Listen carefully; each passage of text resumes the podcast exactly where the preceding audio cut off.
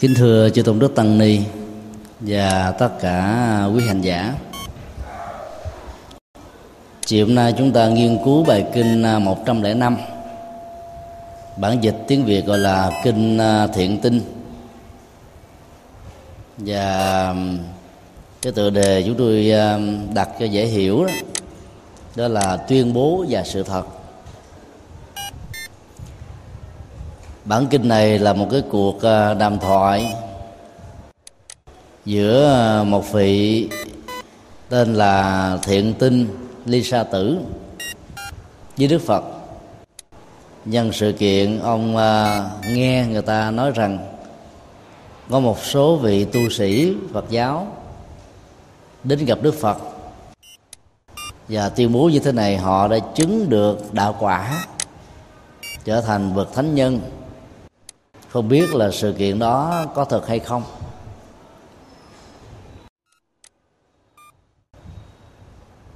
Bản chất của những lời tuyên bố đó đều gắn liền với một mục đích nào đó. Có những cái tuyên bố đó phản ánh đúng sự thật, và nội dung cũng như là cái giá trị hiện thực của tuyên bố, hai cái ăn khớp với nhau. Cũng có những tuyên bố đó mà tính cách cường điệu đã làm cho nội dung của nó trở thành là một cái nội dung khống. Tính hiện thực và sự tương thích đó, ở trong thế giới hiện thực nó không có.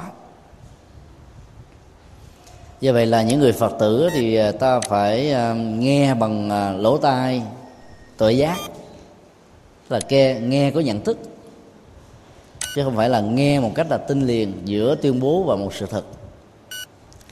Khoảng cách giữa tuyên bố và sự thật nó nằm ở cái lương tri của người tuyên bố. Lời tuyên bố có thể là một lời tự sự về cuộc đời của bản thân, về một tình huống, một sự kiện, về những lời đánh giá, nhận định tiêu cực, tích cực về một con người, về một sự kiện, về một vấn đề nào đó. Nó có thể tạo ra một cái hiệu ứng tâm lý ở người nghe, dẫn đến hai thái độ đồng tình hay là phản đối. Và do đó tu cái miệng và lỗ tai đó, nó góp phần cho chúng ta trở thành là một cái người làm chủ được đời sống và hạnh phúc bản thân. Tu chính yếu là ở cái miệng liên hệ đến tuyên bố, và tu về việc tiếp nhận thông tin tuyên bố để xem nó có đúng với sự thật hay không, nó thuộc về tu lỗ tai. Một cách rất là tình cờ nhưng rất là triết lý, chữ thánh ở trong chữ Hán đó được lắp ghép bởi ba bộ thủ, mình hiểu hôm nay như là ba chữ cái vậy. Ở bên trên đó nó được chia làm hai, trái và phải. Bên dưới là một chữ, bên trái bên trên đó nó là cái chữ nhĩ, tức lỗ tai. Bên phải bên trên đó, đó là chữ khẩu, cái miệng. Rồi bên dưới là chữ vương, tức là làm chủ, làm vua, lỗ tai và cái miệng, thì được gọi là thánh. Rất là hay, cũng hết sức là đơn giản. Làm chủ cái miệng tức là làm chủ được cái nội dung tuyên bố của mình, tuyên bố một cách xác thực, tuyên bố không có cường điệu, tuyên bố không có vu khống, tuyên bố không có trốn tránh, mà tuyên bố với tất cả tinh thần trách nhiệm và lương tri của cái người tuyên bố, thì lời tuyên bố đó nó có một cái giá trị hiện thực rất là chuẩn. Những nội dung tuyên bố như vậy đó, đôi lúc nó rất là mộc mạc nhưng nó lại có được cái chất chân tình. Nó đi vào lòng con người một cách là trực tiếp và thẩm thấu, nhanh, và nó để lại một cái ấn tượng ở người nghe đó về những lời tuyên bố này. Cái giá trị của sự ứng dụng rất là cao. Cha mẹ, ông bà ta ngày xưa rất là mộc mạc, dạy con bằng những cái câu ca dao, những lời ru, những tiếng hát để cho con ngủ.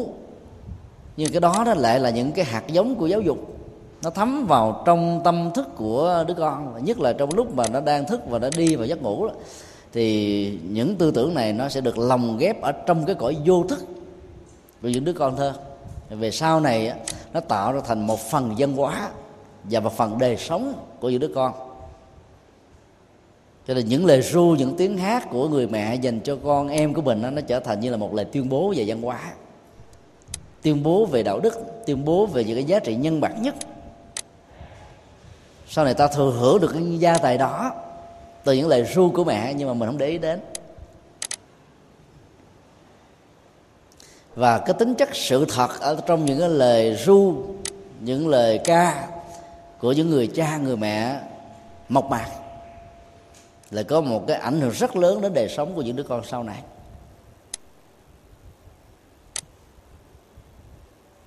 Ta đặt cái bối cảnh của lời tuyên bố và cái chân lý được nghe đó ở trong cái chữ Hán, ta sẽ thấy nó rất là có chiều sâu. Không phải ai nói thông qua sự phát ngôn cũng đều phản ánh được sự thật. Làm chủ được tuyên bố thì ta sẽ không bị ảnh hưởng bởi luật pháp, lời khen, tiếng chê, phê bình, chỉ trích và những cái trách nhiệm nhân quả về sau này. Làm chủ được cái lỗ tai trong việc tiếp thu những lời tuyên bố của tha nhân đó, ta không gây ra cái tình trạng hiểu nhầm, hiểu oan một người mà tính tác giả được gán lên trên người đó hoàn toàn không có. Sự thật như là bị hiểu lầm như là người chính yếu ở trong sự kiện. Làm chủ được cái lời tuyên bố nó cũng đã khó rồi, người làm chủ được cái nghe về lời tuyên bố lại càng khó hơn nữa. Vì cái tính thực hư trong tình huống này nó lệ thuộc vào cái uy tín của người tuyên bố, và chúng ta dễ dàng thiết lập cái tình cảm của mình với người tuyên bố đó ở chỗ là tình thân quen. Cho nên thỉnh thoảng nó dẫn đến cái tình trạng là di truyền, một cái dây chuyền sai lầm. Chẳng hạn như một cái học giả nào đó nổi tiếng tuyên bố về một nội dung sai, học trò của học giả đó vì bị ảnh hưởng cái dần hào quang của ông thầy của mình, cho nên nhiệt tình truyền bá lại những cái tư tưởng đó, và từ thế hệ này sang thế hệ khác nội dung tuyên bố đó hoàn toàn sai với hiện thực, và nó được nhân lên thành chân lý. Và rất nhiều người đó làm cái công tác suy luận, nếu điều đó không đúng tại sao nó được tồn tại đến bao nhiêu thế kỷ hay là bao nhiêu năm. Ta lấy cái thước đo của thời gian, lấy cái thước đo của số lượng người nghe theo mà ta tính điếm về cái tính chân lý của nó. Rồi đôi lúc những cái sự tuyên bố như vậy nó không phản ánh được sự thật, và cái sự nghe của con người nó bị lệ thuộc quá nhiều vào vầng hào quang của người tuyên bố hơn là bản chất nội dung chân lý được tuyên bố như thế nào. Thì trong bài kinh này ta sẽ có cái dịp so sánh về cái việc làm chủ nội dung tuyên bố và làm chủ được nội dung nghe, để ta không gây hàm oan cho ai và ta phát ngôn đó, những cái cần thiết có lợi ích cho cuộc đời. Dĩ nhiên là nó có lợi ích cho bản thân mình. Một hôm nọ khi Đức Phật đang ở tại giảng đường Trùng Cát Rừng Đại Lâm thuộc Vesali, thì Thiện Tinh Ly Sa Tử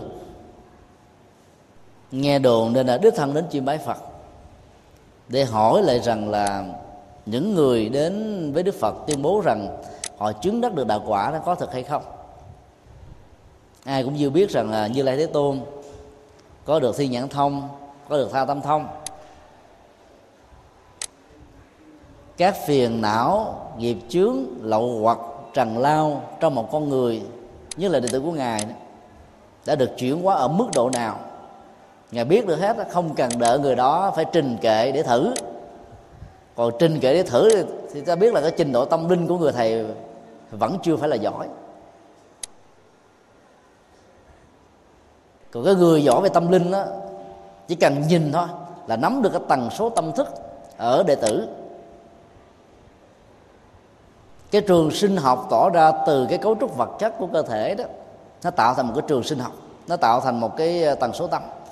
Và người thầy hiểu được Tha Tâm Thông và chứng được Thiên Nhãn Minh đó, biết rất rõ cái vận hành cảm xúc, nhận thức, tâm tư của người học trò, cho nên không cần phải trình gì cả, vẫn biết được là đạt được ở mức độ nào.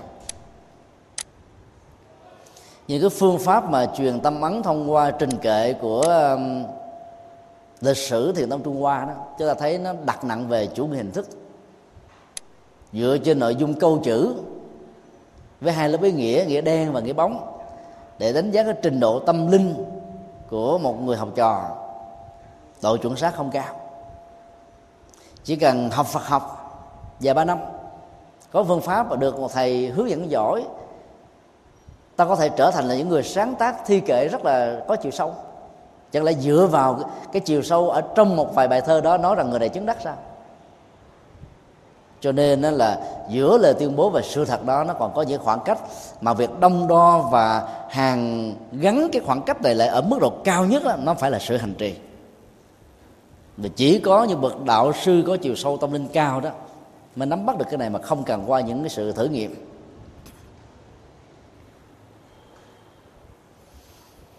Khi được hỏi, Đức Phật trả lời thế này: có một số vị đã chân chánh tuyên bố sự chứng đắc giác ngộ của họ trước mặt ta, nhưng cũng có một vài vị do vì tăng thượng mạng mà tuyên bố rằng họ chứng đắc được đạo quả. Đối với hạng thứ hai, ta cần thuyết pháp cho những người đó. Thế là trong thời đại của Đức Phật có người vẫn còn dám lừa Phật đó mà. Họ quên đi một điều rất căn bản là Phật có thao tâm thông và thiên nhãn thông. Vậy mà họ vẫn lên nói với Phật là: bạch ngài, con đã chứng được sơ quả, bạch ngài con chứng được nhị quả, bạch ngài con chứng tam quả, bạch ngài con chứng được tứ quả. Điếc không sợ súng liều đến thế. Bởi vì họ không cảm nhận được chiều sâu tâm linh. Cái câu thứ hai Đức Phật nói là đối với những người đó ta cần thuyết pháp cho họ, tức là giáo dục lại, tái giáo dục về cái nội dung, cái giá trị và cái trách nhiệm trong những lời tuyên bố của mình.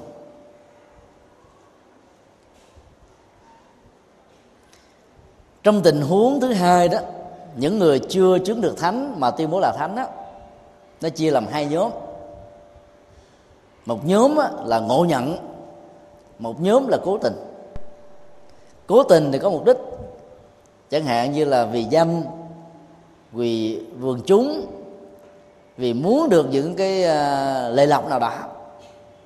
Người ta tự bơm phòng cái năng lực tâm linh của mình lên mà trên thực tế mình chưa đạt được, để cho người ta hướng về tán dương, ca tụng, đảnh lễ, cúng dường. Và đó là cái mục đích rất là xấu. Cái hậu quả về những cái lời tuyên bố sai sự thật như vậy với một cái mục đích danh lợi đó, làm cho người đó phải sống trong đau khổ lâu dài. Tái giáo dục là những người như thế là một nhu cầu không thể thiếu, vì chính những người đó sẽ làm cho quần chúng mất niềm tin về Phật pháp. Thí dụ tự xưng mình là chứng thánh quả, mà hành động, lời nói, việc làm của mình nào là tham, sân, si dẫy đầy á, nó trái hoàn toàn với những cái chiều sâu tâm linh của một người chứng đắc. Mà nếu quần chúng mê tín, cuồng tín về người đó nói cái gì người ta theo lấy, thì biết bao nhiêu cái chuyện mà điên đảo mộng tưởng có mặt trên cuộc đời. Cho nên tái giáo dục thông qua sự thuyết pháp của Đức Phật, để giúp cho những người này đó có một cái lương tri, lương tâm về tri thức, lương tri về tuyên bố, để chịu trách nhiệm trực tiếp về những điều mình đang nói, sẽ nói. Tình huống thứ hai là những người hiểu lầm do hạn chế về tri thức, hoặc là rơi vào những cái chứng bệnh tâm lý, nhất là ở các tôn giáo khác. Trong một giấc mơ, họ nghĩ rằng là mình nhận được cái ân điển của người bề trên, chẳng là Thượng Đế, cho phép mình thay mặt Ngài làm đạo, truyền bá tư tưởng của Thượng Đế trên trần thế này. Và họ dần dà đánh đồng mình là Thượng Đế, Những người nói liều như vậy có quần chúng đông lắm. Tại vì cái tâm lý của người bình thường đấy, quan trọng ở chỗ là mình đệ tử của Thượng Đế. Như vậy việc đến với vị đó làm tăng giá trị của mình lên thêm một cấp, hai cấp. Làm đệ tử của một vị tâm linh bình thường không bằng làm đệ tử một vị được gọi là Thượng Đế hay là Thánh Nhân, hay là có một vai vế tâm linh nhất định nào đó chẳng hạn. Cho nên những người mà tuyên bố liều hay là tuyên bố nhầm rằng mình chứng đắc hay là đại diện cho Thượng Đế các thần linh đó, làm cho người ta nghe một cách nơm nớp, không đặt vấn đề. Và thậm chí là nước của người đó tắm người ta lấy thành uống. Cái này có lẽ là quý vị nghe nhiều đó, không cần nói tên cũng biết rồi. Cái cuồng tính trong tôn giáo làm cho người ta mất đi trí tuệ và sống ở trong mưu vinh mà tưởng rằng mình đang sống ở trong hạnh phúc.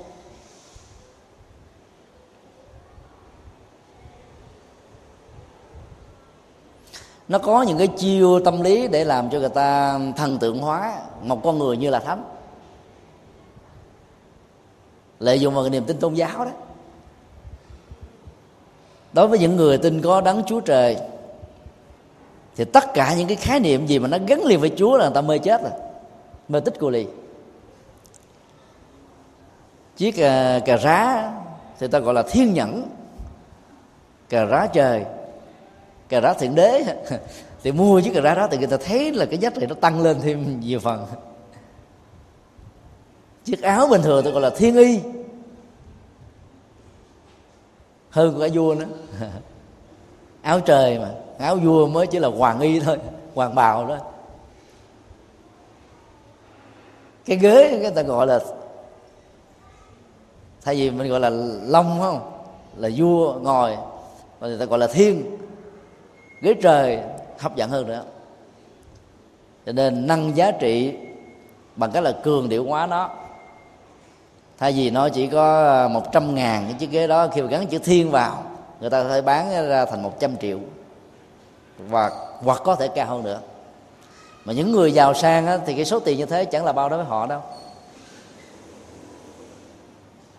Khi tính giá trị được bơm phồng ở trong một sự vật thông qua con đường của tôn giáo đó, người ta đã thấy nó như là thần thánh. Và đây là một hình thức của bái giặc phái. Bái giặc phái không chỉ gắn liền với những cái tôn giáo cổ xưa, lại cây đa, bến nước, lại cái linh ga, linh gâm của con người ở tại Ấn Độ, hay là lại thần rắn, thần trâu ở trong nền văn hóa Hy Lạp, là nhiều nền văn hóa khác. Mà bây giờ ta nâng các cái sản phẩm bằng những cái từ mà gắn liền với tôn giáo, nhất là Thượng Đế và các thần linh, làm cho sản phẩm đó nó được đánh giá ở mức độ cao hơn, thì đều được liệt vào những tuyên bố sổng. Và quần chúng không có tri thức nhiều đó, nghe những cái như thế người ta mê dữ lắm, và ta sẽ bám theo những con người như vậy, vì nghĩ rằng mình ở bên, sống lân cận, ủng hộ, cúng dường, tôn vinh vị Thượng Đế đó, thì mình có phước gấp trăm lần so với cái việc ủng hộ một vị chân tu khác không có những cái tuyên bố rộng. Cho nên do cái giới hạn về nhận thức mà nhiều người lầm tưởng rằng mình là Thượng Đế, ứng xử như là một Thượng Đế, và tuyên bố với mọi người rằng là mình là đại diện Thượng Đế trên dương gian này, để làm nhiều việc cần làm. Vì những người như thế, ở trong kinh này Đức Phật vẫn nói là ta cần thuyết pháp cho những vị ấy, là phải tái giáo dục lại để cho họ sống với thế giới hiện thực, thừa nhận được, nhận định được, đánh giá được cái mức độ cõi tâm, sự chuyển hóa tâm linh của họ đang diễn ra ở mức độ nào. Qua cái câu tuyên bố của Đức Phật thì ta thấy rất rõ rằng là ta không nên tin một người nào đó chỉ vì những lời đồn đãi ta, chỉ vì những cái nghệ thuật bơm phồng. Mà trong thế giới ngày nay đó, giữa âm thanh và sắc tướng đó, cái công nghệ lăng xê đó làm cho người ta tăng giá trị lên. Ca sĩ, nghệ sĩ, bất cứ cái sĩ gì mà không có công nghệ lăng xê là giàu có giỏi có hay thì nó cũng chìm liễm mà. Ta phải bơm lên thật là nhiều thì nó mới được nổi. Nên giữa tuyên bố và sự thật nó luôn luôn có một khoảng cách rất lớn. Và chỉ có những người trong nghề và những người có chiều sâu mà thấy rõ được cái khoảng cách đó. Còn quần chúng ta không màng đến.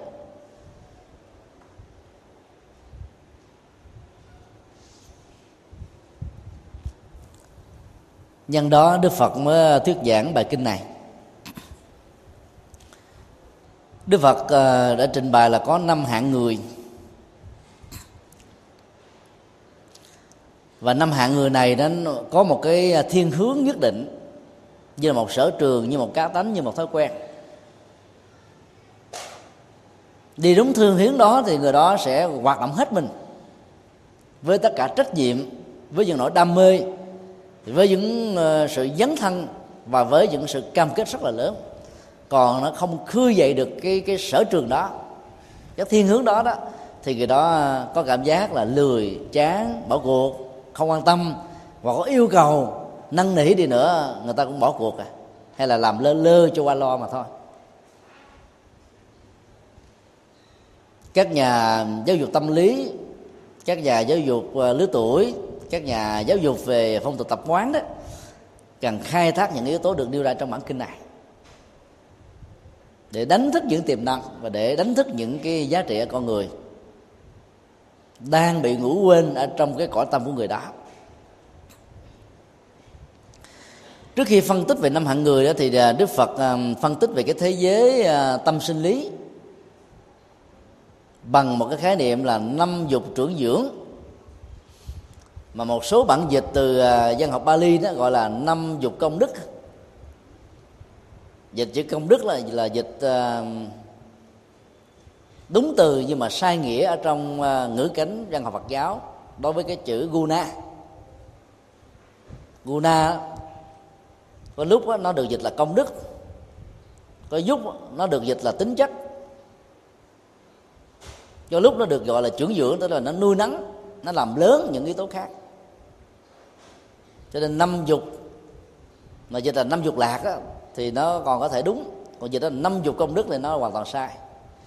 Hoặc là dịch 5 dục trưởng dưỡng, tức là nó là 5 yếu tố nuôi lớn các cái thái độ dục của con người về phương diện tâm lý là có thể chấp nhận được. Thứ nhất là sắc đối với con mắt nhận thức. Sắc ở đây bao gồm là hình thù, vóc dáng, màu,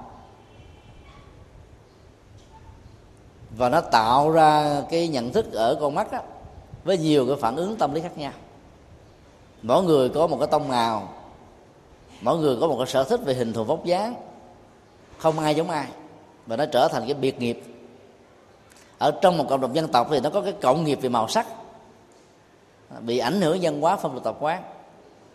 Cái hình thù vóc dáng thì dù quốc kỳ hay là cái kiến trúc nghệ thuật của một quốc gia đó, nó được thể hiện qua cái mái hay là những cái cột hay là cái hoa văn, cái họa tiết. Nhìn vào đó ta biết liền đây là cái nền kiến trúc của Thái Lan, Campuchia, và dựa vào những cái trang trí họa tiết ta biết đây là cái kiến trúc của Việt Nam. Như vậy là bản chất của các văn hóa ở trong từng dân tộc đó, nó trở thành một cái cộng nghiệp. Rồi ở trong từng cộng nghiệp đó nó lại có những cái biệt nghiệp, làm cho mỗi nghệ nhân nó có tính cách là gia giảm khác nhau chút xíu, với những độ sâu, độ cạn, độ cảm từ những góc độ khác nhau.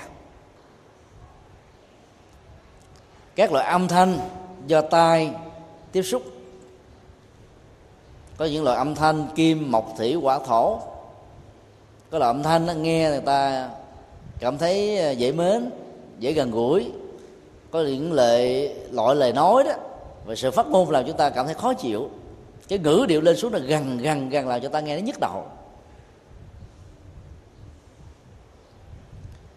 Và những cái loại mùi do mũi ngửi, những vị do lưỡi nếm, và những cái vật chất do thân xúc chạm, những ý tưởng về quá khứ, tương lai, những sự hình dung và tâm ý tiếp xúc. đều là những cái có thể phát sinh ra cái tham muốn tiêu cực hay là tích cực ở con người. Do đó đó là cái quan trọng đó, ta không chỉ là tu cái lỗ tai của mình thông qua sự tuyên bố một người nào đó về tính chân lý có hay không, mà ta cần phải tu luôn cả 5 phương diện còn lại. Tu về con mắt, tu về lỗ tai, về mũi, lưỡi, thân và ý. Mà trong 3 bài kinh đầu của Trung Bộ đó, ta đã có dịp phân tích và học cái này khá chi tiết rồi. Các pháp môn căn bản. Như vậy là ở đây một bài học được đặt ra, đó là nhân một sự kiện về những lời tuyên bố chứng thánh có hay không có, do một vị hỏi Đức Phật đã dạy chúng ta không thể chỉ tu về lỗ tai mà tu luôn cả 6 giác quan. Như vậy theo cái cách đánh giá của Đức Phật, một người được gọi là thánh tức là phải làm chủ 6 giác quan của mình, chứ phải chỉ đơn thuần như Chữ Hán là làm chủ lỗ tai, làm chủ cái miệng thôi, mặc dù hai cái này nó là chính. 4 yếu tố còn lại mà ta không làm chủ đó thì ta vẫn chưa được gọi là thánh đúng nghĩa. Tăng thượng mạng là một thuật ngữ để chỉ cho một cái người mà mức độ đạo đức và tâm linh chưa đạt được, nhưng lại tuyên bố rằng mình đã đạt được, vì mục đích lợi dưỡng, vì mục đích cao ngạo, vì mục đích hãnh diện tự hào với tha nhân, đều được gọi chung là tăng thượng mạng cả.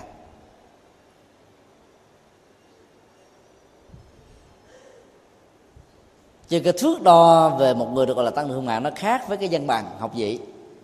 Một người có văn bằng thì có thể nói là tôi là thạc sĩ, tôi là tiến sĩ triết học, tiến sĩ văn học, tiến sĩ khoa học, là tiến sĩ danh dự về một lĩnh vực nào đó. Ta nghe và dựa vào cái văn bằng được cấp phát, ta tin rằng người đó là có, giàu cái trình độ thực của họ nó có tương thích với văn bằng họ có không, chuyện đó không quan trọng. Tuyên bố về những gì họ có vẫn được xem là tuyên bố thật. Còn đối với cái trình độ tu tập đó, nhất là cái năng lực chứng đắc và cái tiến trình chuyển hóa tâm linh đó, nó không phải đong đo bằng văn bằng học vị, mà nó đang đo bằng cái phiền não được rơi rụng, an lạc đó, được dung bồi. Và mình phải hết sức nghiêm túc. Chỉ cần thiếu chân thật chút xíu là ta có thể đánh giá sai và cường điệu về ta. Vì đó nó là một cái vi phạm đời sống giới luật của nhà Phật.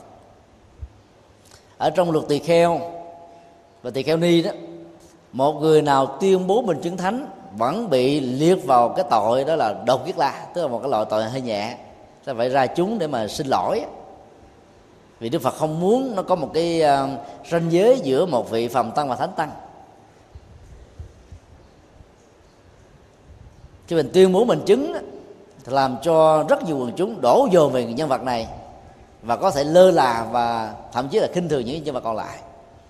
Cái phân hóa trong nội bộ tăng đoàn sẽ bắt đầu có mặt. Đức Phật rất là sâu sắc về vấn đề này, cho nên mình chứng mình không cần phải tuyên bố. Vì lậu tạng thông á, là một cái loại tri giác, mình thấy rất rõ phiền não, nghiệp chướng, trần ô, nỗi khổ, niềm đau, các tâm lý tình tự tiêu cực đó, nó không còn cái dư hương huống hồ là mặt mũi thật. Cái đó được gọi là giải thoát tri kiến, tức là một tri thức biết rằng mình đã được giải thoát, sanh đã tặng, phạm hạnh đã thành, việc nên làm đã làm, không còn trở lại trạng thái sinh tử này nữa. Cảm nhận như thế là ta đã được ăn vui hạnh phúc rồi, không cần phải tuyên bố cho mọi người biết.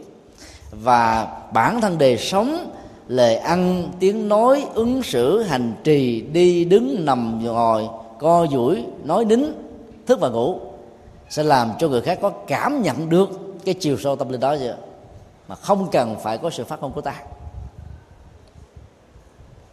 Xá Lợi Phất trở thành đệ tử của Đức Phật là nhờ nhìn thấy cái tướng trạng thông dong của A-la-hán Mã Thắng, một trong 5 vị A-la-hán đầu tiên, từ được gọi là 5 anh em Kiều Dạng Như.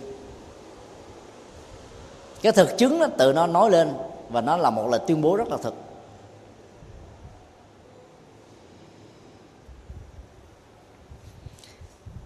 Hạng người thứ nhất, Đức Phật định nghĩa là hạng người thiên nặng về vật chất, chỉ thích giao thiệp với những người đồng gu. Các câu chuyện gì liên hệ đến bất động tâm không làm cho vị ấy lắng tâm chú ý, và nó không rớt vào, không bám vào trong tri giác vị ấy. Tức là nó chảy giống như trên một cái chiếc lá sen, nghe rồi không nhớ gì hết trơn. Đức Phật đưa cái hạng người này ra đầu tiên bởi vì nó có thể được cho em như là chiếm đại đa số trong thế giới người phàm, kẻ tục.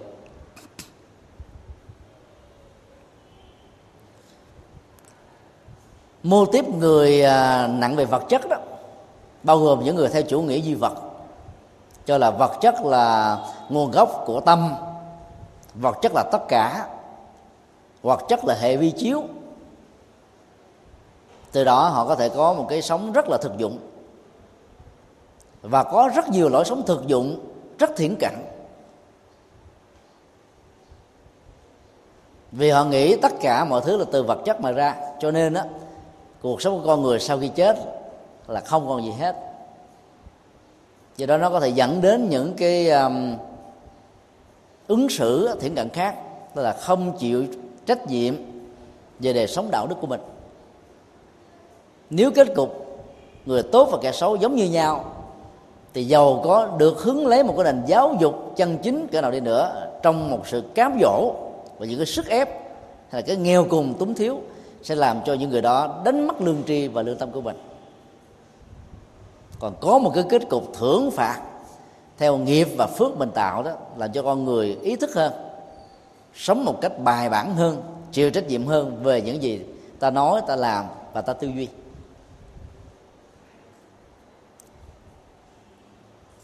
Mô típ thứ hai của người sống thiên về vật chất đó là đặt nặng về tiền bạc, của cải, tài sản trong mối quan hệ đó, cái đó là lên trên hết. Cho nên dẫn đến những cái ứng xử trong phong tục tập quán là môn đăng hộ đối thì mới là cưới chồng gả vợ cho con cái, nhận rể hay nhận dâu về nhà của mình. Còn ai không đáp ứng được những tiêu chí đó, thì người ta không chê. Ứng xử thứ ba đó, nó tạo ra một cái vai vế xã hội, chỉ giao tiếp xúc với những người đồng hạng, đồng đẳng với mình trở lên, còn những người thấp hạng, thấp cấp mình khinh thường.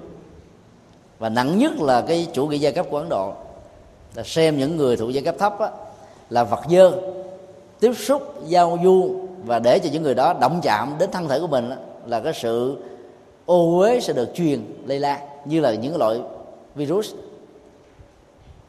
Nên cái tâm ngạo mạn khinh thường đó đã làm cho những người này sau này bị những cái hậu quả rất là nặng.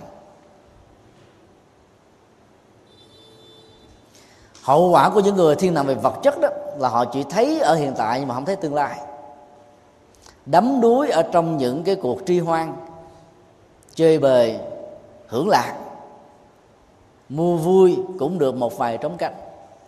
Họ có thể đổ tiền bạc tỷ, bạc triệu chỉ vì cái sự hưởng thụ nhất thời đó, và hậu quả làm sao đôi lúc họ không quan tâm. Thì những người này để mà nói những cái chuyện về đạo đức, nói chuyện về tâm linh, nói về những cái chuyện làm phước, làm đức, họ nghe nó nhức đầu lắm, buồn ngủ. Cho nên nó không thể nào gắn lại ở họ.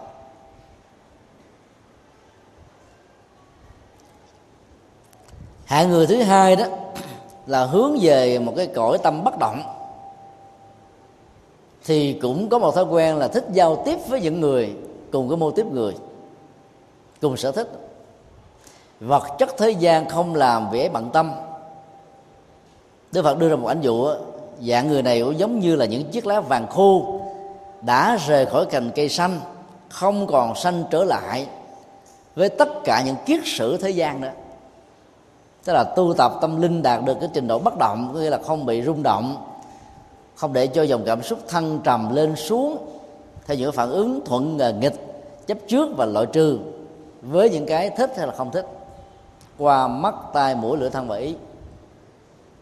Thì những người đó nó không thích giao du với cái thế giới quan chức, uy quyền, giàu sang, phú quý mà không trọn đời sống tâm linh.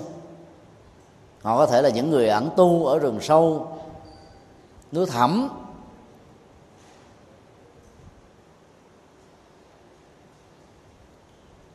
và thấy Đức Phật đó, nó cũng là một sự bất lợi. Bởi vì cái mô típ người đó chỉ thích những cái người lương thiện thôi, là lúc mà không có cơ hội để tiếp xúc với những người bất lương thì làm sao mà quá độ những thành phần này. Cho nên cực đoan thiên hướng về một cái gì đó, nó chỉ đáp ứng được một cái giá trị, và những phần còn lại thì không. Hạng người thứ ba là thiên nặng về vô sở hữu, và theo Đức Phật đó, giống như là hòn đá bị vỡ làm đôi, không thể nối liền lại được. Thì những người như thế sẽ không bận tâm về bất kỳ một vật gì, cái gì, người nào trên cuộc đời này. Vô sở hữu là tất cả đều không có.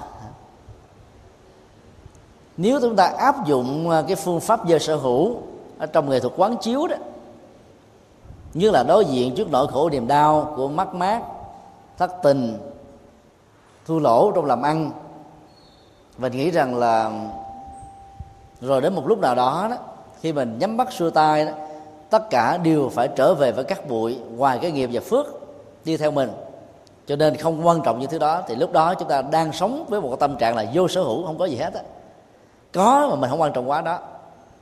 Ở trong Kinh 42 chương, Đức Phật nói là xem gai hoàng, ngọc ngà, châu báu như là đôi dép quăng bỏ, đôi dép cũ á,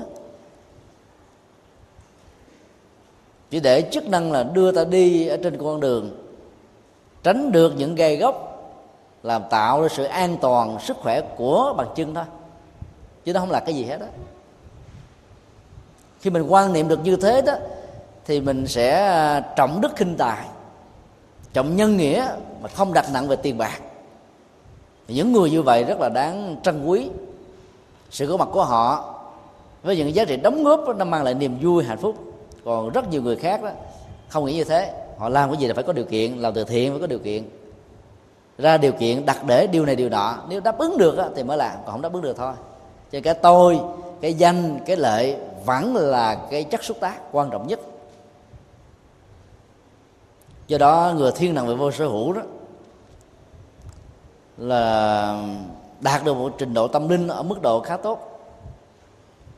Còn chúng ta là những người đang thực tập có thể trong những cái tình huống nỗi ngộ niềm đau xuất hiện thì hãy quán vô sở hữu để cho mình không bị nỗi đau nó dằn vặt mình, nó dày xéo mình, khống chế mình, ám ảnh mình. Có gì đâu, tất cả là con số không. Thì sự thất bại ngày hôm nay cũng là một lẽ thường, nó nỗ lực làm lại lần thứ hai. Hay là chia tay với một cái tình yêu đẹp, tiếc nuối và không muốn mất người đó. Cho người đó người ta đâu còn nghĩ tới mình nữa đâu mà cứ bám víu theo. Là hãy quán vô sở hữu, có gì đâu mà phải tiếc. Và thậm chí mình phải cảm ơn người ta ra đi sớm nữa, bởi vì trước sau gì người đó cũng sang ngang thôi, sang ngang sớm để khỏi đau nhiều. Còn chờ đến lúc mà hai người có con mấy mặt với nhau rồi mà ra chia tay, lúc đó khó xử. Ở lại đó thì khổ, mà chia tay thì buồn, buồn cho những đứa con mồ côi, thiếu cha và thiếu mẹ. Hạng người thứ tư là phi tưởng, phi tưởng xứ, như là người đã ăn các món ăn mỹ vị và một khi đã không còn tiếc nuối gì đó, là văng bỏ nó đi rồi, vứt bỏ đi rồi, sẽ không thích ăn lại thêm lần thứ hai.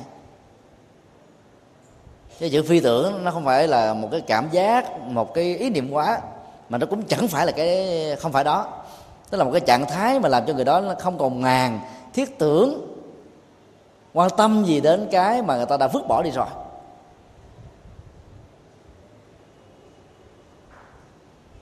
Cái hình ảnh Đức Phật đưa ra là một cái mỹ vị ngon là đó, mình ăn mình nhả ra, quăng nó đi vào cho sọt rác, là nhả trên cái dĩa, trên cái chén thôi, mà mình mới nhai thôi, lấy cái đó mà bỏ vào trong miệng. Nếu mình có mắt mình nhìn nó ớn lắm, không à, nó dễ làm cho người khác quan sát, tạo ra cái ói khó chịu.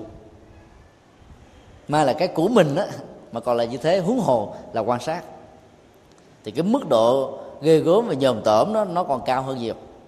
Thì người mà thực tập với phương pháp phi tưởng hay phi tưởng xứ đó cũng như vậy, đó là người ta đã ngán ngẩm một cái gì đó rồi, không còn thiết tưởng đến nữa. Thì có một vài tình huống trong cuộc đời đó, khi mà mình đang gấp phải những cái khó khăn thì mình quan sát như thế.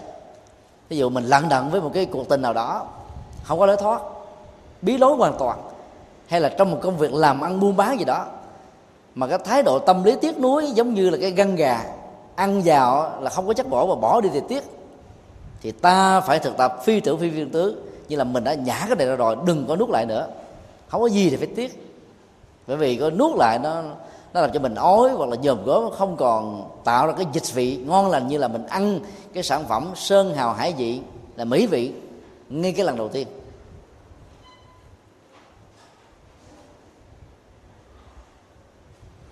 Hạng người thứ năm là thiên hướng về niết bàn.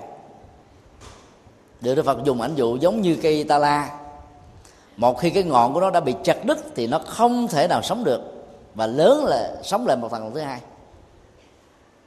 Cây ta la này tượng trưng cho cái cảnh giới sống phàm phu với phiền não, nhiễm ô, với trần cấu, với các giác quan bị nhiễm đắm trong sự hưởng thụ.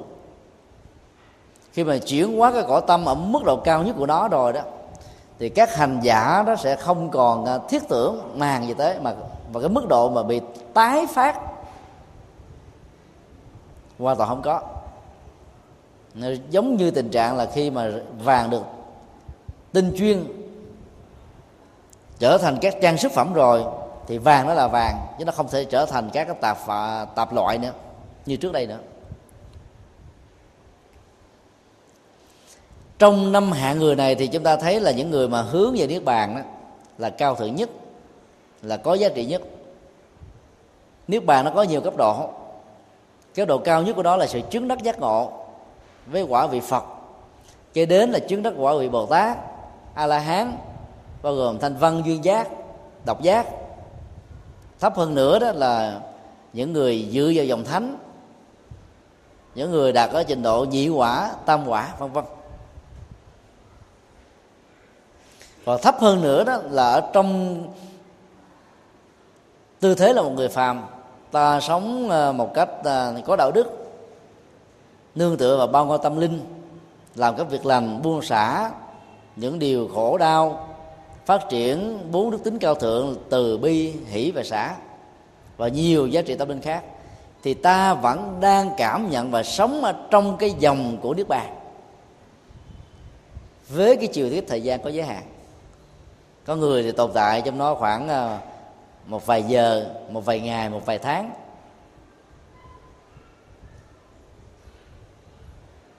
Tức là những người tại gia cũng có thể đạt được cái hơi hám và cái chất liệu của niết bàn ở mức độ thông thường này là tốt rồi.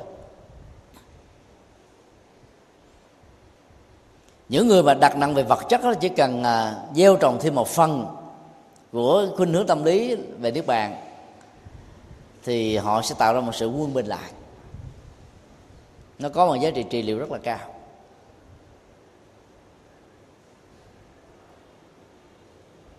Như vậy là trong năm mô típ người đó, thì người thiên hướng về vật chất đó, có một cái hậu quả tiêu cực về đời sống đạo đức. Khi mà hết cái phước báo hưởng thụ rồi, họ bị rớt là lúc không gấp đầu lên nổi. Và nặng hơn nữa là chìm đắm ở trong cảnh giới của loài thú, mất đi đạo đức, mất đi ý thức, mất đi giáo dục, mất đi cái cơ cấu xã hội, mất đi cái lương tri, và chỉ sống với bản năng thôi. Còn cái phương pháp thực tập để đạt được cái trình độ vô sở hữu phi tưởng phi hưởng xứ là hai cái phương tiện mà mình có thể ứng xử trong một vài tình huống, chứ mà sống suốt đời về cái phương pháp quá như thế đôi lúc nó cũng nguy hiểm. Nó cũng có những cái tiêu cực đó, mình lúc nào cũng nghĩ như thế, không có gì có mặt ấy, không có gì quan trọng hết, đôi lúc mình không làm gì hết, chán đời, rồi mình lại hiểu lầm rằng là mình đang thực tập sự buông xả, mình đang nản chí thất vọng, bỏ rơi cái tinh tấn mà mình là nghĩ rằng là mình đang đạt được trình độ của những người tu. Cho nên là người tại gia mà mình dần già không còn thiết nghĩ, không mang gì hết, là mình biết là mình đang đi sai đường. Bản chất của tại gia phải là tinh tấn. Người xuất gia cũng tinh tấn, mà tinh tấn trên tâm linh. Người tại gia là tinh tấn trên nghề nghiệp, trên đạo đức, trên làm giàu, để mình có thể giúp ích cho cuộc đời ở nhiều phương diện khác. Chỉ buông hết, tối ngày không làm gì hết, mà nói là mình buông xả là sai đấy. Nó thuộc về rơi vào trạng thái là vô sở hữu, hay là phi tưởng, phi tưởng xứ. Còn cái trình độ thứ hai là trình độ bất động tâm, nó quan trọng lắm. Thiền Trung Hoa, thiền Công Án, thiền Thọ Đầu, nói chung là thiền của Trung Quốc, Nhật Bản, Triều Tiên và Việt Nam, ngoài thiền Vipassana và tứ niệm xứ, thì cái cảnh giới bất động tâm được xem như là cái bước đầu của sự tu chứng. Khi mắt tiếp xúc với trần cảnh, tai với âm thanh, mũi với mùi, lưỡi với vị, thân với sự xúc chạm, ý với các cái ý tưởng, mà không có chấp trước, không bị rung động theo lòng tham, theo lòng sân hay theo lòng si, thì người đó được gọi là người chứng đắc. Cái định nghĩa trong Kinh Tương Ưng á, cái thấy chỉ đơn thuần là sự thấy, cái nghe chỉ đơn thuần là sự nghe, cái ngửi, cái nếm chỉ đơn thuần là ngửi và nếm, thì cái đó được gọi là bất động.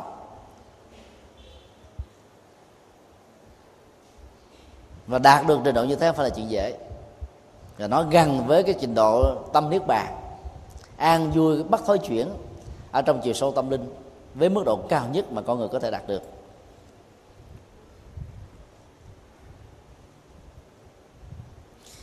Sau khi phân tích về 5 hạng người, Đức Phật dạy là dù là loại người nào, ta cũng nên phải thực tập. Đừng để cho lòng tham dục nó nhiễu loạn cái cõi ý thức, cái cõi vô thức của con người. Đức Phật nêu ra những hình ảnh với những cái so sánh rất ấn tượng. Tham ái như là mũi tên, bắn trúng con người một cái là con người chao đảo, ngã quỵ, chết lúng lúc sâu ở trong hưởng thụ đấy.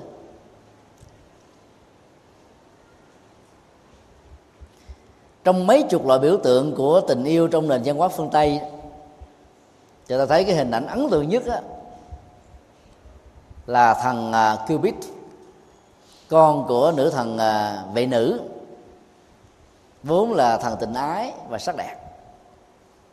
Thằng Cupid được người ta hình dung bằng một cái chú bé trai khoảng chừng 7-8 tuổi, đồng ấu, có 2 cánh và có mắt mù lòa. Có một số nơi đó mô tả là cậu ta đang giơ một cây cung bắn vào trái tim của những người yêu say đắm cậu ta. Thì trong cái nền văn hóa này thì chúng ta thấy rằng là cái tình yêu nó phải gồm có 3 yếu tố. Cái tham ái đó, nó phải có 3 yếu tố. Thứ nhất là phải mù quáng, mắt là phải nhắm lại. Thế là yêu là bằng con tim thôi chứ không yêu bằng lý trí. Và yêu bằng con tim mới gọi là yêu. Càng mù quáng nhiều chừng nào thì người ta gọi là người này yêu say đắm chừng đó. Cho nên cái nền văn hóa vật dục của phương Tây nó khích lệ cái yếu tố này. Và khi một người nào mà yêu cuồng nhiệt, yêu say đắm, yêu đến độ mù quáng á, thì cái đó được gọi là đang bay bổng ở trên bầu trời. Đôi cánh nó làm cho cái tình yêu này nó bay cao, bay xa. Và muốn làm như thế là phải dùng cái mũi tên của cuộc tình, nối kết trái tim, và phải làm cho người kia bị thương tổn, là phải say mê như là đang bị thương vậy đó, thì mới gọi là tình yêu đích thực.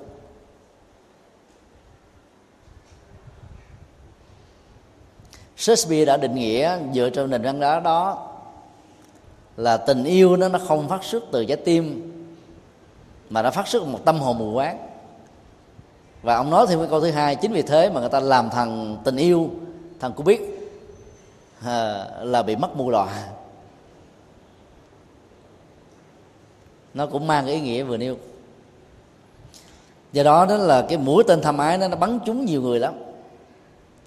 Chịu người trong lịch sử của loài người, trong lịch sử của các loài vật, bị mũi tên tham ái này bắn trúng là cứ bị lẳng quẩn ở trong cái vòng đó thôi, chứ không ngóc đầu lên khỏi nổi.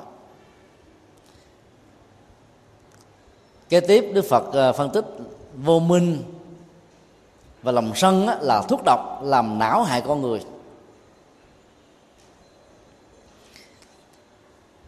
Hai độc tố này đó làm cho người chết đau, chết đứng, chết điếng. Lòng sân nó thiêu đốt tất cả mọi thứ. Giận mất khôn, nó là một cái phản ánh rất là Phật học. Tức là ai mà đang sống trong giận đều có yếu tố của ngu, tức là si mê. Cho nên chỗ nào có lòng sân là chỗ đó có si mê, chỗ nào có si mê, chỗ đó có lòng sân mà có lòng tham. Ba cái này là nó như là bà con ruột thịt ấy. Có một kéo theo hai, và ngược lại. Ai mà sống với tham ái luôn luôn có lòng sân và có lòng si. Cho nên bộ ba này đó nó làm cho con người đó đang sống ở trong độc tố của sanh tử luân hồi, đã sống trong độc tố của khổ đau. Rồi có người bị nó chinh phục, thương tổn ghê gớm lắm. Đức Phật khẳng định là nếu như người nào mà không có cái tâm hướng về an lạc mà đỉnh cao nhất là Niết Bàn đó, thì người đó sẽ không đạt được mục đích ở hiện tại. Ở đây chúng ta thấy là cái triết lý này rất là sâu. Lấy cái an lạc cao nhất là Niết Bàn là mục tiêu, thì cái mình đạt được là cái an lạc bình thường. Và cái tính thời gian và cái tính không gian đó là ở bây giờ và tại đây, chứ không có một cái cõi xa xăm nào đó. Nhưng mà kinh nguyên thủy của Đức Phật đó không khích lệ chúng ta hướng về Tây Phương Cực Lạc, và buộc chúng ta phải đối diện với thực tại, với nhiều thách đố, với nhiều nỗi khổ và niềm đau, để ta thiết lập an vui và hạnh phúc. Muốn được 10 thì ta phải hướng về 100, muốn 100 ta hướng về 1000. Bởi vì trong quá trình nỗ lực và tinh tấn đó, nó bị rơi rụng, rồi nó bị chai lì, rồi bị nản chí, thất vọng, bỏ cuộc đó. Cho nên phải hướng ở cái mức độ cao thì chúng ta đạt được mức độ vừa, còn hướng ở mức độ vừa thì đạt được ở mức độ thấp hơn. Do đó đỉnh điểm thiên hướng mà Đức Phật khuyên chúng ta hướng về đó là Niết Bàn, thì cái kết quả ta đạt được ở mức độ tu tập tành tà đó là an vui. Cho nên trong mơ ước của an vui hạnh phúc đó, đừng có mơ ước nó quá thấp. Mơ ước thấp quá thì ta đạt được chẳng bao nhiêu. Đức Phật phân tích là khi các giác quan tiếp xúc với đối tượng trần cảnh của nó không thích hợp, thì tham dục sẽ xuất hiện và nhiễu loạn tâm ý thức của con người. Khái niệm không thích hợp này cần phải được mở ngoặc đơn.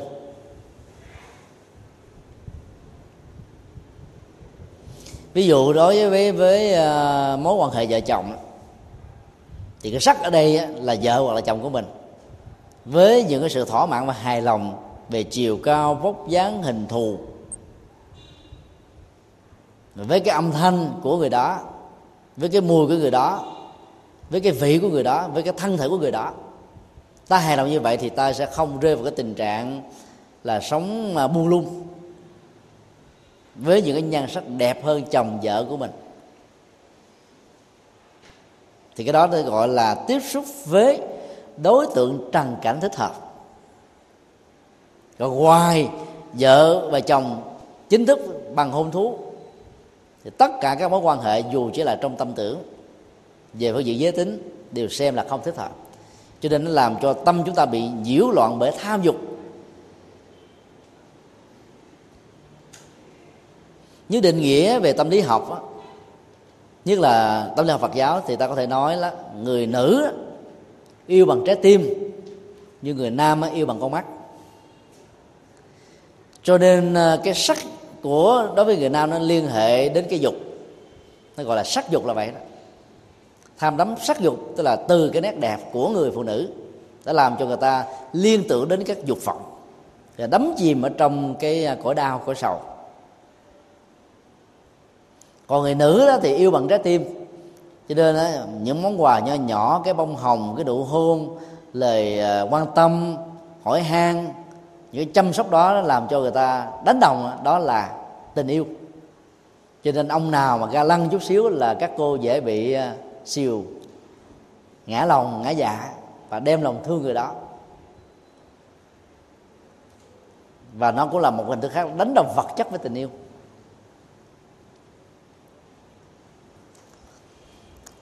Trong một cái bài thống kê về xã hội học về hôn nhân giữa người Đại Hàn và người Việt Nam mà chúng tôi đọc gần đây đó, thì giáo sư xã hội học Đại Hàn có nói như thế này: sở dĩ trong các cuộc hôn nhân dị chủng mà cái số lượng đại đa số là những cô dâu Việt Nam so với các cô dâu ở những nước nghèo như là Campuchia và Lào, thì cái nguyên do chính theo nhà xã hội học này đó là bởi vì trên các đài truyền hình ở Việt Nam trong nhiều năm gần đây chiếu rất nhiều phim Triều Tiên và Đại Hàn nói chung, mà trong các bộ phim này đó là người nam nào cũng là một người chồng lý tưởng, đứa con trai nào cũng là một đứa con trai lý tưởng, người cha nào cũng là người cha lý tưởng, toàn là hình ảnh đẹp về người đàn ông Triều Tiên và Đại Hàn, giàu sang phú quý, ga lăng, ứng xử cao thượng và đẹp trai nữa. Cho nên các nàng, các bà khi mà xem rồi đó là mê và thương thầm nhớ trộm các diễn viên điện ảnh Triều Tiên. Do đó khi mà các cái dịch vụ về hôn nhân dị chủng á, giữa hai gia tộc người ta đăng ký với nhau và cuối cùng mà trở thành cô dâu của Đại Hàn rất là nhiều. Cái hậu quả theo nhà tâm lý xã hội học này đó là rất nhiều người sống ở trong nước mắt và tủi hận khi qua tới bên kia rồi mới vỡ lẽ. Không phải là cái ông Đại Hàn đẹp trai mà mình đã coi trên phim ảnh đã được giới thiệu qua các cái dịch vụ mai mối, mà cái ông già 80 tuổi, ông mù, ông câm, ông điếc, ông bại sụi, ông tâm thần, ông nghèo. Cái thế giới mơ tưởng về đời sống vật chất nó bị sụp đổ hoàn toàn. Cái đó là do vì người phụ nữ Việt Nam cũng như nhiều phụ nữ khác cái nghèo ám ảnh quá, cho nên muốn hy sinh thân phận của mình để dành tiền hiếu thảo cho cha mẹ ở vùng quê. Tình yêu như thế là mất hạnh phúc. Và nhiều cô dâu ở Đài Loan cũng lâm vào hoàn cảnh tương tự. Khi sang xứ người rồi, ngôn ngữ bất đồng không biết, và mình như là một cái con ở đợ, phục dịch, ăn uống, chăm sóc gia đình, phục dịch thân thể cho những người giàu đó. Và thậm chí có những người hoàn toàn chả giàu có gì, cũng là nghèo sơ nghèo sát ở xứ họ, nhưng mà với cái tiền mà họ bỏ ra cho những người phụ nữ Việt Nam mỗi tháng $100, người ta mừng à. Hoặc là tháng $200 là cái gì đâu. Ta đánh đồng đó là sự quan tâm, đó là tình yêu. Và nhiều phụ nữ đó là bị ám ảnh bởi cái câu danh ngôn phương Tây đó: hãy cái thương người thương mình hơn là thương người mình thương. Và cái người thương mình đó được biểu hiện qua là cho vật chất nè, cho sự chăm sóc nè, cho sự quan tâm nè, mà không cần phải đong đo tính điểm rằng là đời sống đạo đức, nhân cách, phẩm hạnh con người đó và cái nghề nghiệp có chân chính hay không. Rồi thấy người ta lo mình, chăm sóc mình là cứ nhào vào, rồi cuối cùng ôm cả một cái khối nợ của khổ đau, rồi hối hận cũng đã muộn màng. Và nhiều người khi nhận ra được vấn đề sai lầm đó rồi đó, cũng không dám nói cho cha mẹ mình biết, cũng không dám nói làng xóm mình hay, vì mình cưới một người chồng ngoại quốc là danh dự lắm cho làng xã nghèo mà. Cho nên ngậm bồ hòn làm ngọt, chết đau chết khổ chừng ngày, từng giờ, từng giây, từng phút. Mà nhà xã hội học này phân tích rất là có chiều sâu và rất là có lương tâm. Ông là một người Triều Tiên nhưng mà ông gọi là phản đối về các cái cuộc hôn nhân như thế. Không có tình yêu, chỉ có tình, có tiền, có dục và tiền thôi. Ông dùng cái từ là dục và tiền, sex and money. Đối với người nam là sex và đối với người nữ là money. Và cái kết cục của những cuộc tình đó là con cái của những người này là sống ở trong cái khổ đau. Vì vậy suốt thời gian mang thai đó, người mẹ phải trải qua nhiều cái giai đoạn khó khăn nhất trong cuộc đời của bà, và nó ảnh hưởng trực tiếp đến đời sống của đứa con trong bào thai. Cho nên ta phải hết sức có chiều sâu đối với cái đời sống này, để bằng không đó tham nhục sẽ nhiễu loạn mình. Nếu ta có những cái cuộc tiếp xúc không thích hợp về các giác quan đối với thế giới trần cảnh của nó, về các đối tượng, về con người. Vấn đề kế tiếp Đức Phật dạy là tất cả mọi người không nên ỷ lại. Ngài đưa ra một cái ví dụ cũng giống như một người bị mũi tên tẩm thuốc độc xuyên ngang qua hay là bị bắn trúng. Người đó may mắn là được một y sĩ giải phẫu rất là giỏi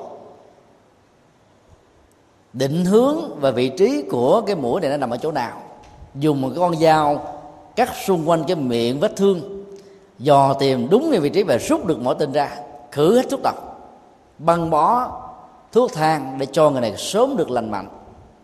Vì y sĩ này căn dặn rằng là phải ăn kiêng ở cữ để mũ đó nó được mau lành, vết thương đó nó không bị lở loét, và sự phục hồi tình trạng sức khỏe mới được đảm bảo. Cẩn thận không nên là ra gió và nắng, bởi vì cái đó có thể làm cho lở loét và độc lan nhuyễn nhiều hơn. Phải đảm bảo về sinh hoạt vệ sinh thì vết thương mới chống lành. Và Đức Phật nói tiếp, nếu không tuân thủ những nguyên tắc vừa nêu thì vết thương sẽ bị lở lối, làm đương sự bị đau đớn và có thể bị bệnh chết.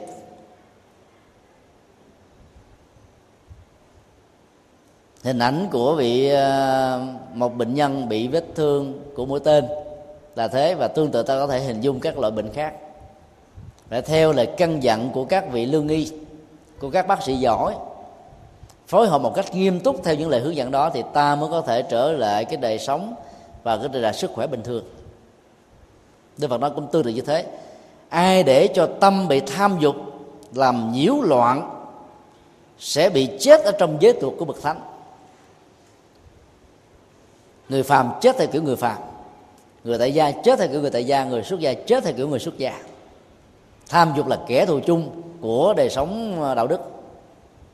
Trong đời sống vợ chồng, để cho tham dục chi phối là chồng sẽ đi ngoại tình, vợ sẽ đi tìm một người đàn ông khác, vì họ bị ám ảnh bởi đời sống dục nhiều hơn là cái tình, cái nghĩa và nhiều yếu tố khác mà vốn nó tạo ra hạnh phúc gia đình.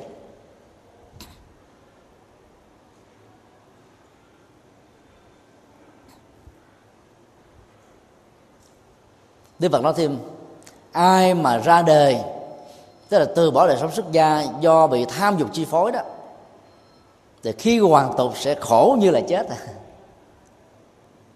Cái nghĩ đó là số một đó. Nó ám ảnh mình ngày và đêm, cho nên từ bỏ hết mọi thứ. Rồi khi mà ra đó thì nghề nghiệp đâu có. Suốt thời gian mấy chục năm tu trong chùa, hiền lương đạo đức quen, ra ngoài không có nghề ngỗng gì hết. Thế đời sống ngày xưa của tu sĩ đó là về đặt nặng về cái tu thôi. Còn bây giờ tu sĩ ngày nay đó cũng cần phải có hướng nghiệp.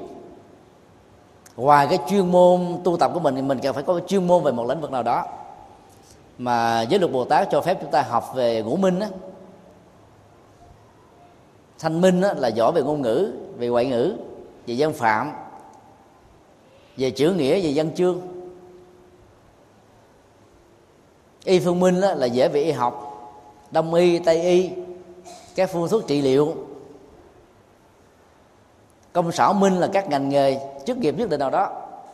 Nói chung là mỗi một cái lĩnh vực ở trong ngũ minh đó, nó có thể trở thành một phương tiện để giúp cho người tu sĩ có thể dấn thân. Ta đừng sợ là khi trao truyền cho những vị tu sĩ những cái phương pháp như thế là họ sẽ có cơ hội ra đề. Giả sử họ có ra đề cũng không sao, cái chất xám tu tập của họ đó, với cái đời sống đạo đức và với cái lĩnh vực ngũ minh này đó, thì họ có thể trở thành một người chồng xứng đáng, một người cha giỏi, một người công dân đó, có lợi ích, không sao cả. Thái Lan, Lào, Campuchia đã làm như thế. Cho nên sau khi ra đề đấy thì họ có công ăn việc làm ổn định, đóng góp được cái đạo đức của mình, trở thành những người gương mẫu.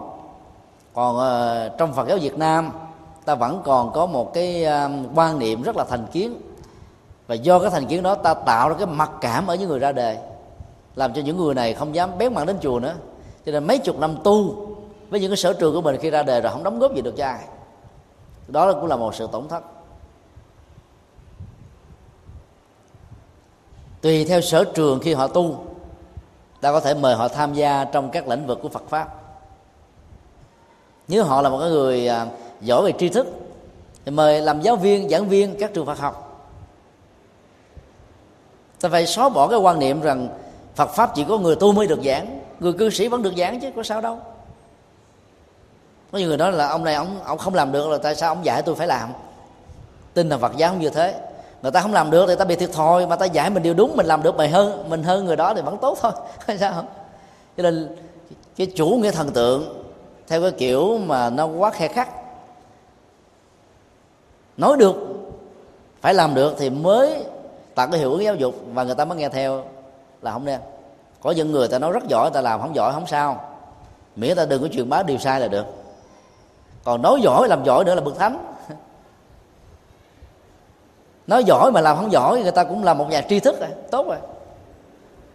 Cho nên ta có thể học từ nhiều cách. Và lời khuyên của Đức Phật là không nên ỷ lại nếu ta chưa phải là một bậc thánh. Và do đó khi hành giả tiếp xúc ở trong đời sống, đừng có cái tâm truy cầu sắc thanh hương vị xuất pháp không thích hợp, để cho ta loại trừ được cái tham dục ở mức độ cao nhất của đó.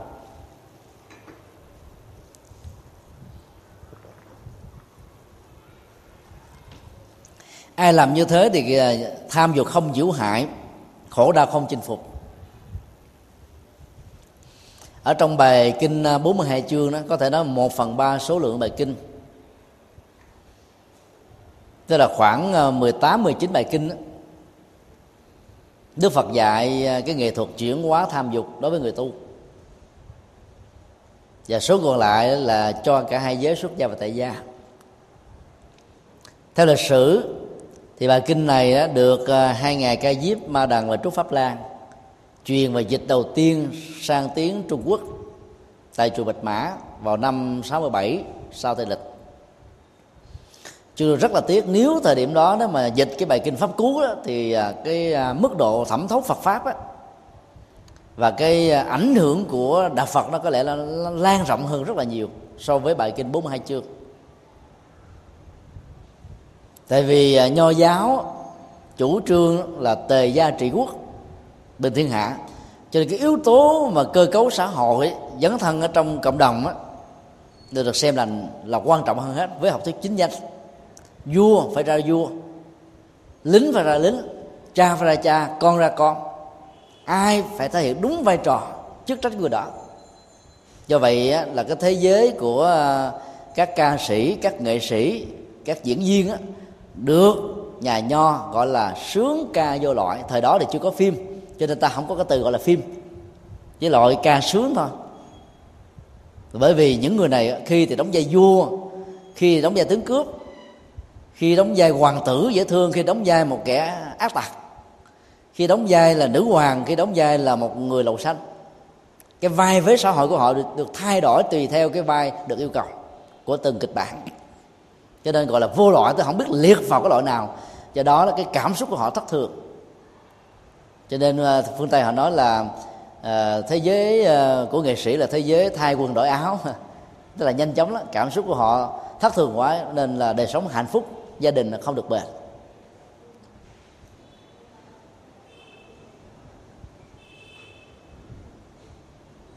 Nếu bài kinh Pháp Cú mà được giới thiệu, có lẽ là thế giới Phật pháp thời điểm đó nó khác hoàn toàn, vì đây là những cái danh ngôn triết lý rất là có chiều sâu.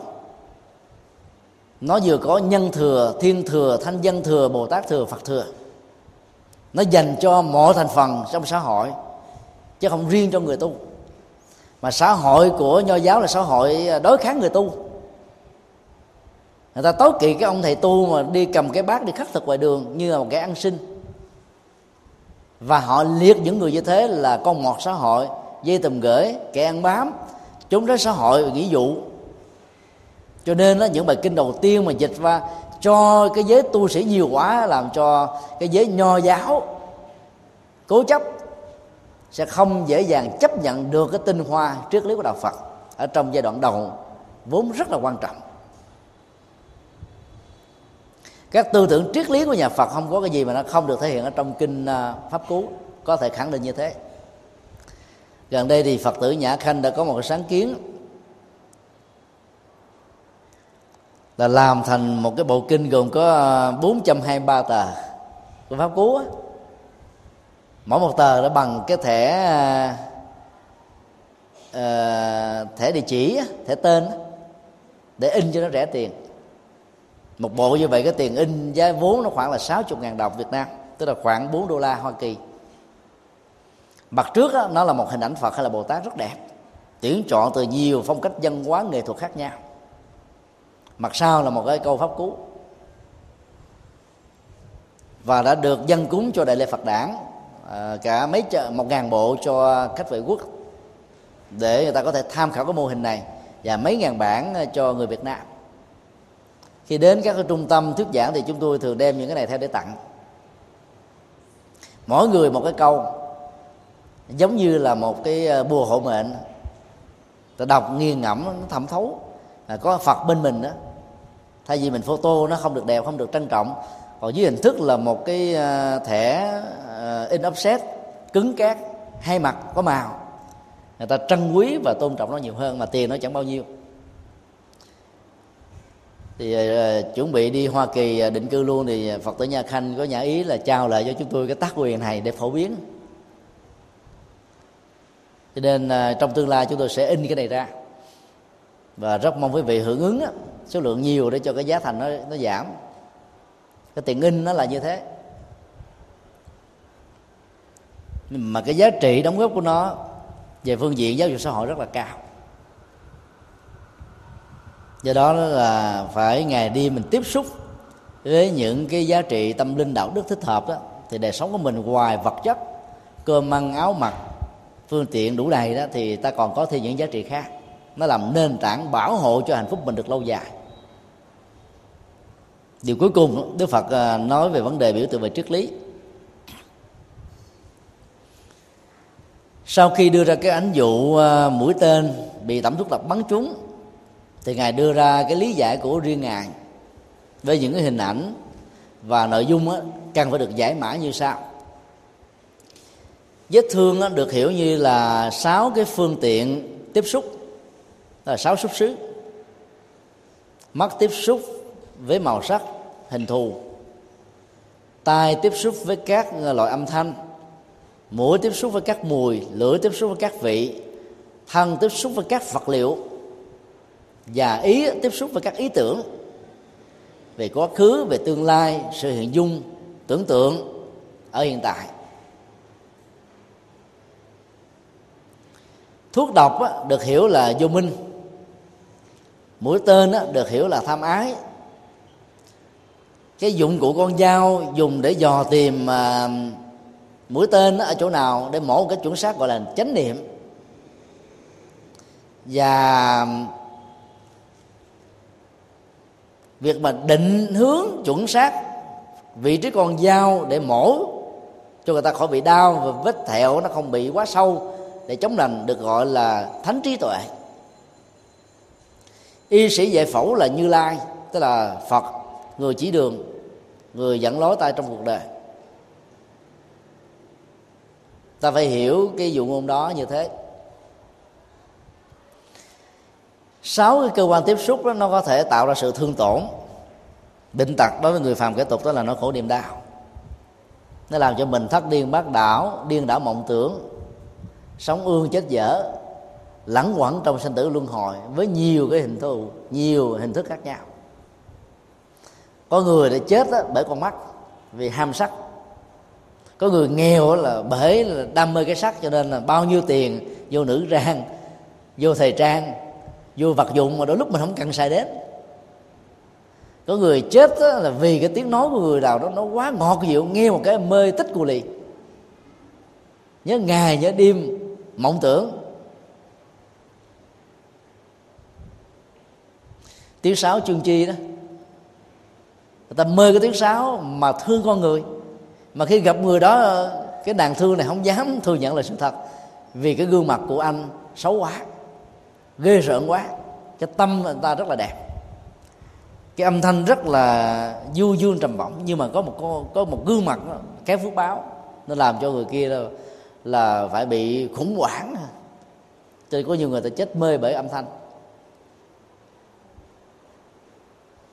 Có người chết bởi cái hương vị, cái mùi vị. Cái người chết bởi sự xúc chạm, vân vân. Thì tất cả những cái này nó có thể tạo ra vết thương lòng, tạo ra vết thương khổ đau, tạo ra sự chấp trước, tạo ra sự lún lút sâu trong bế tắc. Hai cái hình ảnh mà ta cần phải lưu tâm đó là cái vật để mà dò tìm là chánh niệm. Chánh niệm nó giúp cho ta dò tìm những cái cần thiết để thiết lập an vui, hạnh phúc, bình an, giải phóng niềm đau và kết hôn một cách chung thủy giữa thân và tâm, không để cho cái tình trạng ly thân ly dị giữa thân và tâm diễn ra dầu là một giờ phút nào, bất kỳ ở đâu, trong thời điểm nào. Thì ai đang sống với cái tình trạng là chung thủy có thân và tâm, song hành với ý niệm tỉnh thức, với hơi thở và nụ cười, với trạng thái buông xả không chấp trước, thì người đó được gọi là cái người đang sống trong an vui. Và dùng con dao để mổ cái vết thương, để giải phẫu nó, dù nó có thể đau nhói trong lúc mổ, chịu không nổi, nhưng phải ráng chịu đựng. Sau cái mổ, người đó sẽ được lành bệnh. Cái đó chính là trí tuệ. Khi dùng trí tuệ để mổ một vấn đề, từ lúc ta đau dữ lắm, mổ là một sự thật, trần truồng cái sự thật đó ra, từ lúc ta không dám chấp nhận. Bởi vì trong số những yếu tố tạo ra nỗi đau cho ta có người thân, người thương của mình, có những người thân cận với mình, có những người đối tác với mình, có những người đó đã từng có những cái tình cảm rất đẹp với mình. Rồi bây giờ mình phải mổ xẻ nó bằng trí tuệ, chứ không để cho cái cảm xúc hay trái tim của mình chi phối nữa. Nó đau nhói dữ lắm, nhưng mà phải giải phẫu nó, phải chấp nhận cái cơn đau này thì chúng ta mới vượt qua nó một cách lâu dài. Có những sự thật khi phanh phui nó rất là đau lòng, nhưng nó là sự thật. Chúng tôi có xem một bộ phim Hollywood,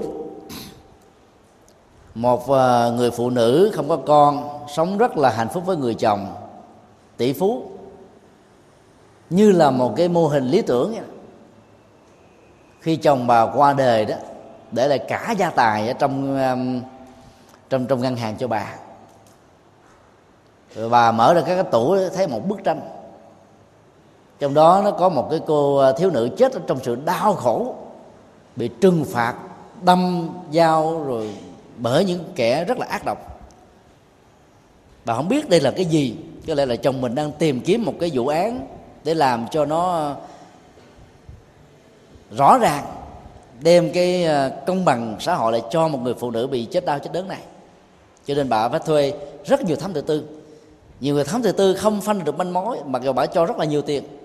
Có một chàng thám tử tư khác rất là yêu nghề, vợ mới đẻ ra đứa con so ra, vì yêu nghề và cảm động, đau khổ trước cái chết đau đớn của người phụ nữ này, cho nên ta đã phải chia tay với người vợ của mình, thậm chí là cắt luôn cái điện thoại di động, không để cho vợ mình quấy rầy trong thời gian mà mình đang thi hành cái bản án đó, cái truy tố cái bản án đó trong vòng suốt cả mấy tháng. Vợ cũng muốn ly dị luôn, anh ta cũng không màng đến. Nhưng mà khi phanh phui ra thì tác giả không ai khác hơn là chính ông chồng của bà này. Sống với bà không có con có nghĩa là nó có một cái ức chế tâm lý nào đó, nhưng mà không muốn làm cho vợ mình khổ đau, cho nên ông này ông lại đi thuê người ta làm những cái bộ phim rất là ghê rợn, hãm hiếp những phụ nữ, sau đó là dùng những cái hung khí giết một cách đau đớn, dã man chừng nào thì ông ta cảm thấy hạnh phúc chừng đó. Cho nên trong những con người thì chúng ta thấy là nó vẫn có những cái hạt giống thú tính nó tồn tại lại. Mà ở nhà bà xem ông này như là một người thánh, không ngoại tình, không vợ bé, toàn bộ gia tài giao lại cho bà.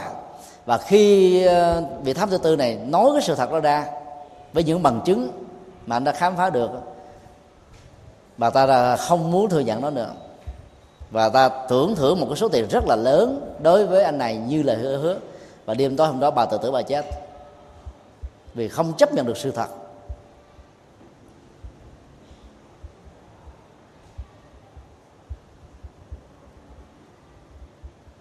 Tới khi mà dùng cái thánh trí tuệ để mà mình mổ xẻ một cái nỗi đau đó, đến lúc cái sức con người chịu không nổi. Phim ảnh Hollywood đó là thế đó, nó khai thác những cái yếu tố mà con người không nghĩ đến, nên làm cho con người tức tối theo dõi từ đầu chí cuối bộ phim. Và nhiều người nghĩ rằng là phải cái bà này khôn ngoan chút xíu thôi, để cái vụ án đó qua một bên đi, thì có lẽ là bà sống hạnh phúc ở cuối cuộc đời. Rồi bà lấy số tiền đó đi làm từ thiện này nọ, mà cuối cùng cái số tiền của bà con không biết đi vào đâu, bà chết rồi. Này chết trong khổ đau khi biết là người chồng của mình là một kẻ sát nhân rất ác độc, rất tàn nhẫn.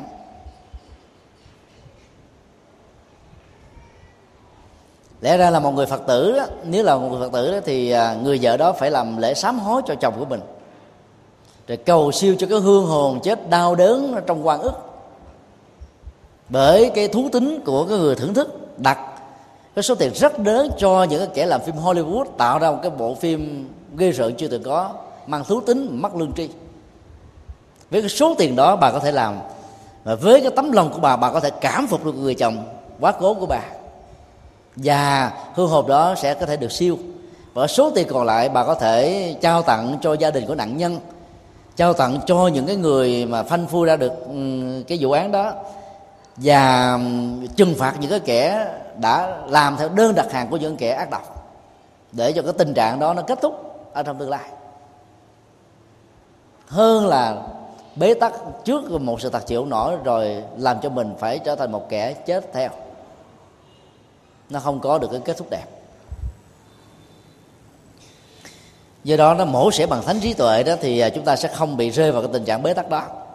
Nỗi đau nào cũng cần phải mổ xẻ, thậm chí phải giải phẫu nó, phải mạnh dạn cắt đi một cái cục thịt dư, hay là một cái cục thịt căng xe. Thậm chí cái gan, cái ruột, cái bao tử của mình mà nó bị ung thư rồi, ta phải cắt bỏ nó không tiếc nuối. Cắt bỏ lần thứ nhất không xong, phải cắt bỏ lần thứ hai, cắt bỏ lần thứ ba, để lúc nào nó còn an toàn, nó đạt được cái trình độ an toàn thì thôi. Dầu tuổi thọ của mình thể rút ngắn, nhưng vẫn còn hơn là chúng ta chết liền.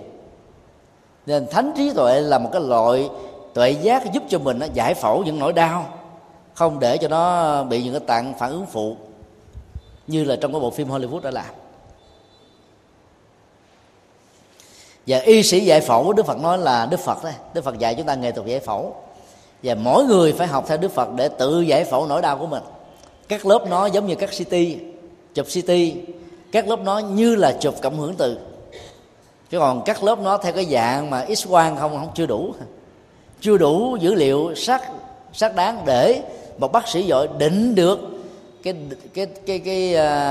tên của cái loại bệnh mà mình đang mắc phải. Chỉ có trí tuệ mới giúp cho mình cắt lớp và giải phẫu chuẩn xác mọi thứ thôi. Và Đức Phật khuyên chúng ta là hãy tự mình phòng hộ 6 giác quan. Sanh y ubadi là căn bản của khổ đau, tức là cái thái độ níu kéo sự sống, bám víu sự sống. Tái sanh á, ở trong sanh tử luân hồi là cái gốc của những cái nỗi đau, nên phải chuyển hóa nó. Những người tu đó đặt nặng vấn đề này. Câu thiền ngữ tại Nhật Bản và Trung Hoa đó là sanh tử sự đại, sống chết là việc lớn, chứ là tất cả vàng dòng ngọc ngà châu báu của cải không phải là chuyện lớn, không phải là cái để quan tâm nhiều. Rồi nó phát xuất từ cái ý tưởng này.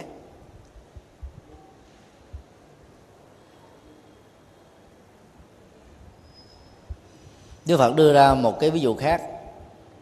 Nếu là một người có trí, khi được người ta tặng một cái bát nước, mà cái bát này nó được làm bằng vàng hay là những cái loại ngọc rất là quý báu, giá trị nhất, nó có giá trị khảo cổ, nó có giá trị cổ vật đi nữa, mà nếu nước nó có tẩm thuốc độc thì ta không nên uống. Vì việc uống vào sẽ làm cho mình mất mạng.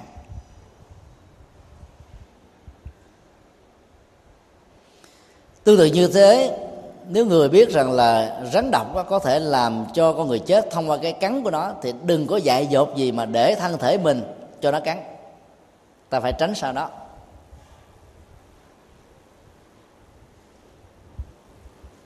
Mỗi một loại phiền não là một cái bán nước độc, là một con rắn độc trường mình ra cho nó cắn. Chỉ vì thỏa mãn nhất thời là chúng ta sẽ bị chết trước khi thưởng thức, hoặc là chết ngay lúc chúng ta thưởng thức. Vì cái tham vọng đó nó sẽ mang lại một hậu quả rất là lớn và chẳng đưa ta đi đến đâu. Sau khi phân tích về cái tác hại của tham dục nhiễu loạn tâm tưởng con người, khuyến khích con người không nên ỷ lại khi mà cái chất liệu tham dục chưa được chuyển hóa. Và phân tích về biểu tượng và triết lý xong thì Đức Phật mới nói rằng là người Phật tử thì ta phải tuyên bố sự thật và phải học cái thói quen này như là một loại văn hóa tuyên bố, để chúng ta tôn trọng sự thật, và sự thật đó, được người ta biết đến thì giá trị đó đó nó đóng góp cho xã hội, cho con người rất là nhiều.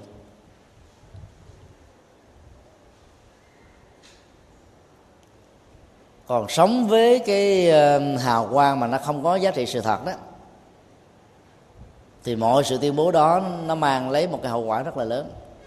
Có người cóp công của người khác, thừa nhận mình là tác giả chứ thực tế mình là không. Hoặc là khi một người nào đó đã làm một công trình vĩ đại thì mình ám sát rồi giết người đó chết, rồi mình nói mình là người đó. Thì sự tuyên bố này có thể làm cho mình vinh hoa phú quý trong một thời gian, nhưng về lâu về dài đó nó không có độ bền, vì nó là một cái hành động thất nhân thất đức. Nên giá trị của sự thật trong thông qua sự tuyên bố đó là điều mà ta cần phải tôn trọng, thì nó mới có tuổi thọ và độ bền. Thì bài kinh kết thúc lại tại đây.